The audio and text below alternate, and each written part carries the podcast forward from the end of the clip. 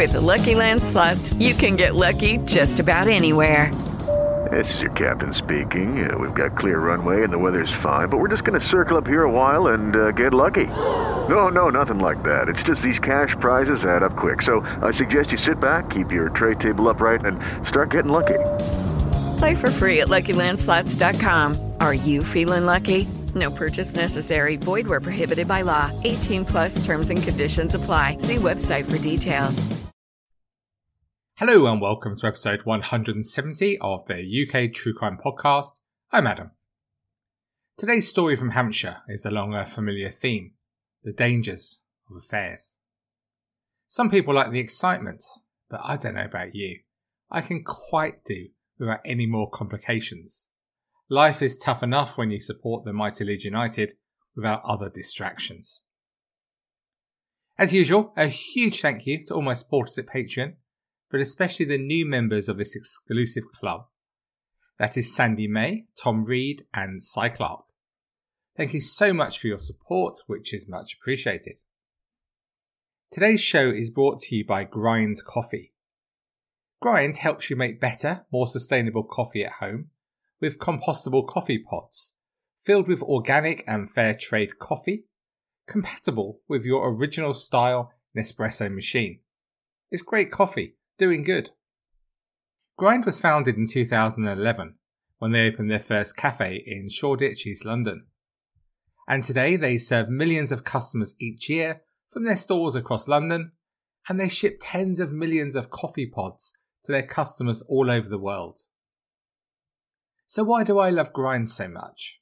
For me, it's just great tasting coffee. That's my number one priority, always. But like you, I increasingly care about who I buy from, and Grind source their coffee directly from smallholders around the world, empowering them to grow their farms, invest in their communities, and continue to farm some of the best coffees in the world. Oh, and don't worry if you don't have a coffee pod machine, as they offer ground and whole bean coffee too, all delivered directly to your door. What is there not to like about that?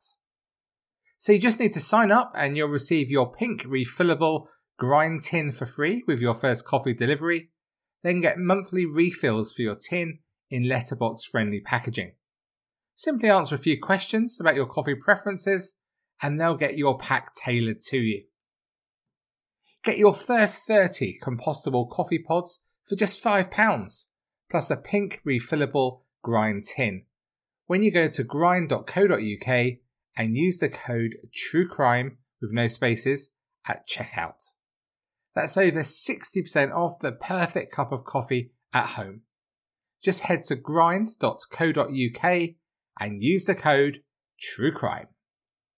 This episode is brought to you by Noom, N-O-O-M. I know that to be more productive and get the most from life, I need to be healthier. I think we all know that to enjoy a healthier lifestyle in 2022, means building new habits. But when you try to change the habits before your mindset changes, the results are temporary. For me, one example was trying to go without breakfast, which actually meant my productivity was much lower than normal all day long. Noom's psychological approach has really helped me with this.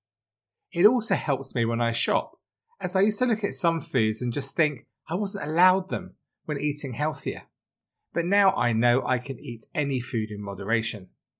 It's the same when I have a bad food or drinks day. That's fine. Well, as long as it's not every day. As tomorrow I will resume making better decisions with help from the Noom app. And as Noom only needs 10 minutes of my time a day and is super easy to navigate around, it's so easy to fit in as it will be into your day. And this realistic commitment is why 80% of Noom users finish the program, and over 60% have stuck with their goals for at least a year. Lose the weight for good. Sign up for your trial at noom.com slash UKTC pod. That is N-O-O-M dot com slash UKTC P-O-D to sign up for your trial. Do it today. Okay, so let's quickly set some context with our Guess the Month and Year game. Top of the UK music charts was Pink with So What. In the US, it was T.I. Ty? It was somebody with Whatever You Like. And top of the Australian album charts was ACDC with Black Ice. In the news this month, former NFL star OJ Simpson was found guilty on charges of kidnapping and armed robbery in Vegas. Music, podcast, and video streaming service Spotify was launched. Iran's attempt to create the world's largest sandwich, 1,500 meters, failed when crowds ate it before it could be measured. Love it. And in UK true crime news, footballer Luke McCormick, a former goalkeeper for Plymouth Argyle, was sentenced to seven years in prison for causing death by dangerous driving. You may recall that McCormick crashed into the car of Philip Peake, killing Philip's two sons, Aaron, 8, and Ben, 10. McCormick was found to be well over the limit and served four years of his seven year sentence. Did you guess the month and year? It was October 2008. Swanwick Railway Station, Hampshire, is, well, unless you're one of those who hangs around train stations with a notepad, it's just another ordinary looking railway station, frequently used for journeys to Southampton on the south coast and north to Victoria Station in southwest London. But in October 2008, 40 year old Paula Poolton was found dead in the boot of her black Peugeot 206 just by the station. Her clothes were terribly blood-stained and she'd been stabbed seven times. It was clear that Paula had been there for a number of days. Officers had the terrible task of telling Paula's husband Rick, who lived with Paula just two miles from where her body was found, that they had discovered his wife's body. It was news that Rick had been dreading since that Friday night, 11 days ago, when she left the house at about 8.45 heading out for the evening. Initially, when she didn't come home, he just assumed that the night had turned into a large one and she had stayed over at a friend's house. He told people that he thought Paula was out on a bender, something she had done before. yeah, if you're not in the if you're not in the UK, you probably need to check that one out on Google, I reckon. The next day, Rick turned up for duty as a steward at Southampton Football Club, as he and Paula did for every home game. They were huge fans of the club and enjoyed being part of the matchday experience. Rick constantly called her mobile, but didn't think anything had happened to her, just that she'd gone off somewhere without telling him. If anything, at first he was more angry with her than concerned. But as the days went by, he became increasingly worried and called the police. He began to fear the worst, as since the day she'd left, Paula had not been to work or accessed her bank account. This really wasn't like Paula at all. Now that they'd found Paula's body, detectives looked in more detail at the couple and their lifestyle. Rick, a builder, was 54, 14 years older than Paula, and they'd married three years earlier. Rick told how their relationship was volatile, with some amazing times, but also some difficult periods. Rick told how, and I quote, it could be volatile, yes, lots of shouting, just mainly arguing, arguments mainly over her drinking. He told them again how on the evening he'd last seen her, they'd cuddled, and it had been a sad time, there'd been some tears shed, as their cat had recently died. Detectives weren't convinced by Rick, and they arrested him on suspicion of murdering his wife on the very night that her body was found. Rick was devastated and he pleaded his innocence as he was bundled into a car and taken to the police station. Whilst interviewing Rick, detectives garnered more information about Paula and quickly realised that her life was complex. Rick was unaware that Paula had been having an affair with another steward from Southampton Football Club, 57 year old Royal Mail driver Roger Kearney. And although it had only been going on for three months, it wasn't just a fling. It was serious. It was really serious. Just a day before she disappeared, Paula told her best pal that she was planning to move in with Roger at a place nearby. They were going to look at places together. Her friend, as you would be, was concerned that this had all happened way too quickly. And it also seemed to her that Paula was doing all the pushing. She was really asking this man to leave his partner and spend time with her. And Paula also told her friend how she was irritated that Roger didn't get in touch with her as much as she contacted him. It felt too one sided on her side. But the friend supported Paula as you do and shared her excitement about her new future. Paula told her that she was seeing Roger that evening and asked if she could tell Rick that they were going to be together that night, which her friend agreed to. She was used to being an alibi for Paula. Detectives visited Roger Kearney. He readily admitted to the affair with Paula, but was considerably less keen on moving in with her than Paula was. According to him, rather than some beautiful romantic love affair, it was more a case of occasional sex in their cars late at night on deserted streets. In fact, he told how Paula was so full on that he felt pressured and he wasn't planning on leaving his long term partner, Carol. On the day of Paula's disappearance, he told how he and Paula had had a 20 minute or so conversation on the phone when Paula had asked him to view some properties for them to move into the following week. But Roger wasn't keen, and so he told her he wouldn't be free at all the following week, as both he and his partner were on holiday. This didn't go down well with Paula, who was both annoyed and upset by this. After all, she was giving up a lot to be with Roger. Roger told how he agreed to meet Paula at Swanwick train station on the night that she disappeared, but he insisted he didn't kill her. Detectives had a bad feeling about him. He was shifty. And unfortunately for Roger, there were inconsistencies with his story about what happened that evening. He said he left for a night shift in his Mitsubishi Shogun at 10 o'clock that evening for the 15 minute drive to work. But CCTV evidence showed he left home at 9.31. Just 12 or so minutes later, Paula's black Peugeot was seen on CCTV in Swanwick. This is believed to be the last sighting of Paula's car. And when he got to work at the Royal Mail depot at Eastleigh on the night that Paula went missing, Roger didn't use his swipe card as he normally did. Detectives suspected this was to hide the fact that he was late to work after he'd killed Paula. But Roger told them it was a simple explanation. He probably followed somebody else into the depot, or else someone had left the building as he came in and held the door open for him. When he was asked why he was seen running into the depot via the vehicle entrance, he had a clear explanation ready, which is as he'd headed back to his car to get his glasses, and then ran back using this route as it was a quicker option for him. Detectives found that unusually, when he returned home after work the following morning, he'd washed all his clothing, including even his fluorescent jacket. Was this to get rid of forensic evidence?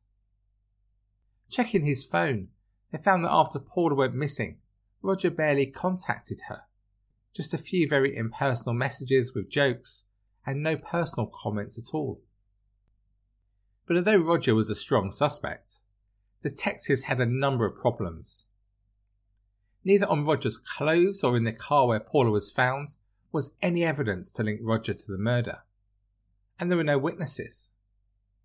Where Paula's car was found was on a station road with street lighting, with some traffic, people getting on and off trains periodically, and there was a taxi rank nearby, so there was more traffic there too. With no forensic evidence being found in Paula's car, had he killed Paula in her car but left no evidence? Or maybe had he killed her elsewhere and moved her to the boot when she was dead? But due to the short time that he had available to commit the crime, that seems unlikely. But there was no CCTV in the spot where her car was found. So, had somebody else killed her, put her in the boot of the car, and then left it there in the knowledge that it wouldn't be captured on CCTV. And there was another man potentially in the frame. Some social media sites, especially those connected to Southampton Football Club, suggested that Paula was having a second affair at the time. It seemed that she had told a friend that Paula was scared of this man she was seeing, as he had threatened her, and she knew he was capable of violence. She said she wanted to finish it with him, but told her friend that she feared that he wouldn't let her. This man was never, it seems, traced by detectives, and it's unclear if this line was ever investigated thoroughly. But detectives now had three suspects with a potential motive to kill Paula her husband Rick, Roger Kearney, and this third man. Of course, it could have been somebody else who wasn't yet in the picture. But officers were very clear who they believed had murdered Paula, and that was Roger Kearney. He'd had a number of affairs, and detectives believed that he felt that if he was caught out having another one, he feared his partner would end their relationship, which he was quite happy with. This wasn't a chance he wished to take, which is why he chose to kill Paula. Paula's husband was released from custody and cleared of any involvement in the crime, whilst Roger Kearney was charged with murder and faced trial. He denied murdering Paula. Defending him, Nigel Pascoe, QC, said that Paula's husband Richard had more of a motive to kill her. He said he was not accusing him of the crime, but told the jury at Winchester Crown Court, I simply point out if you are looking for a motive for murder, he would have more of a motive than the man I represent. He went on to say that the prosecution case had found not one scrap of forensic evidence linking Kearney to the murder. There was some moving testimony during the trial, none more so than from Paula's dad, Phil, who said, Never a day goes by when my wife Jenny and I don't think about what has happened. It's just always on our minds. Jenny suffered terrible nightmares. She wonders whether Paula was calling out for her when she died. When the evidence had been heard, the jury was sent out and then returned from their deliberations with a unanimous verdict guilty of murder. And for this, Roger Kearney was sent to prison for life with a minimum term of 15 years. The judge told him that he was convinced that Kearney had decided to kill Paula following the heated phone call during which he told her he couldn't see her the following week. He said, I'm satisfied that Paula Poolton was quite angry to hear this, and it seems entirely likely that she threatened that she would destroy your relationship with your partner. I am satisfied that you are determined not to give up this comfortable lifestyle. Outside court, Paula's husband, Ricky, said, I've got some wonderful memories of Paula. The good times we had far outweigh the bad. In time, I will forgive the affair, but I will never, ever forgive him. The whole 19 months has been hell. First off, being accused of Paula's murder. Then one of the things that hurt the most was the defence saying I'd motive to kill Paula. Justice has been done for her. The charity Inside Justice weren't convinced that Kearney was guilty and continued to investigate a potential miscarriage of justice. Their investigation appeared on our TV screens in 2016 on the BBC. They found that some evidence had been lost, contaminated, or destroyed by Hampshire police. The charity said this was key, as now science had moved on, the material should be subjected to new testing techniques. Viewers watch Louise Shorter from the charity tell Kearney on the phone that some evidence was sent back to the police and they destroyed some things, which is pretty devastating. A clearly rattled Kearney responded, I will go to my deathbed, saying I did not murder Paula. The police force didn't deny that this had happened, saying that an officer in the case destroyed items without consulting the senior investigating officer, but they added that this was not detrimental to the result in the case. The charity also continued to appeal for the so called third man we discussed earlier, who was, it was suggested, also having an affair with Paula. And in the programme, Louise Shorter also gets some anonymous texts about Kearney, with one talking about Kearney's vile, volcanic, and uncontrolled temper, adding, Kearney is an extremely unpleasant individual under the velvet cloak. Try not to be his next female victim, professionally or otherwise. Another text she received suggested that Kearney got rid of key evidence by burning it during a fishing club barbecue. There was also some questioning of the CCTV, which was so key to the prosecution case. If you get the chance, I strongly suggest you watch the programme and see what you think. I wasn't convinced at all that a miscarriage had taken place here. But what I like about Inside Justice is they aren't trying to prove innocence as such, but they're just looking into a whole case, believing it should be looked at in more detail. Paula's dad, Phil, didn't have his mind changed either by the programme. He said, A lot of what I saw wasn't a lot different from what we heard in court. I have no doubts about Kearney's conviction. I know he's guilty. Just after the programme finished, one of my mates rang me up and said, Well, we've got nothing to worry about there, have we? He did say he needed a couple of stiff drinks to help him cope with the distress of the programme, adding that his wife Jenny felt unable to watch. So, what do you make of what we've heard today? I struggled with Kearney's QC saying that Paula's husband had more of a motive to kill his wife than Kearney. After all that Rick had been through, losing his wife and being falsely accused of her murder, that was unnecessary, wasn't it? Sure, I get he was trying to place doubt in the minds of the jury and who'd argue it's his job, but that's pretty low, I think. And what are your thoughts on the crime itself? Did Kearney really have to murder Paula to stop her telling his partner of the affair? It all just seems so extreme and unnecessary to me, and there must have been other options he could have explored, right? But, and I hate to say this, Kearney seems to me a pretty basic sort of guy, bored with his life and having affairs to bring some excitement to an otherwise mundane existence. The problem is, as you'll know, we all read Dear Deirdre, that once sex is involved, however casual it seems to one party, just a bit of fun is how he described it, people do sometimes get feelings for the other and all sorts of emotions are stirred. Lives are destroyed. We hear it on this podcast time and time again. Maybe he should just have been straight with Paula at first and it was just fun for him.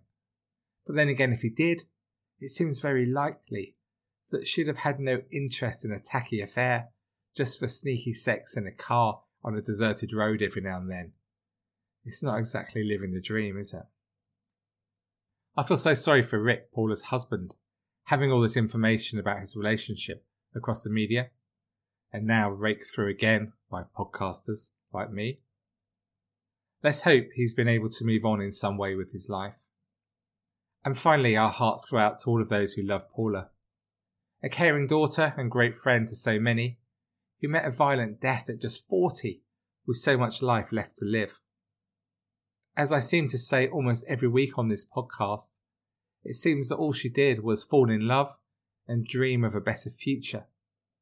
And for this, she was murdered in such an utterly horrendous fashion. Thank you so much for taking the time to listen to this episode of the UK True Crime Podcast. To discuss this story or any other aspects of UK True Crime, please do head to the Facebook group, just search UK True Crime. And as you probably know, I produce a weekly podcast free of charge. That's 270 so far.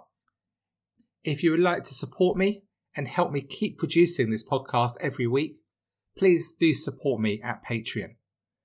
For as little as £20 a year, you can access bonus episodes, see other exclusive content, and help me produce this podcast every week, which I so enjoy doing. Just head to patreon.com slash UK True Crime. Okay, so that's all from me for this week. So until we speak again on Tuesday, please do take it easy. And despite all the others, it's always the others, isn't it? Tell me all about it. Please stay classy.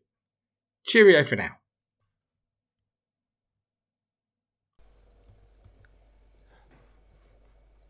With Lucky Land slots, you can get lucky just about anywhere. Dearly beloved, we are gathered here today to. Has anyone seen the bride and groom?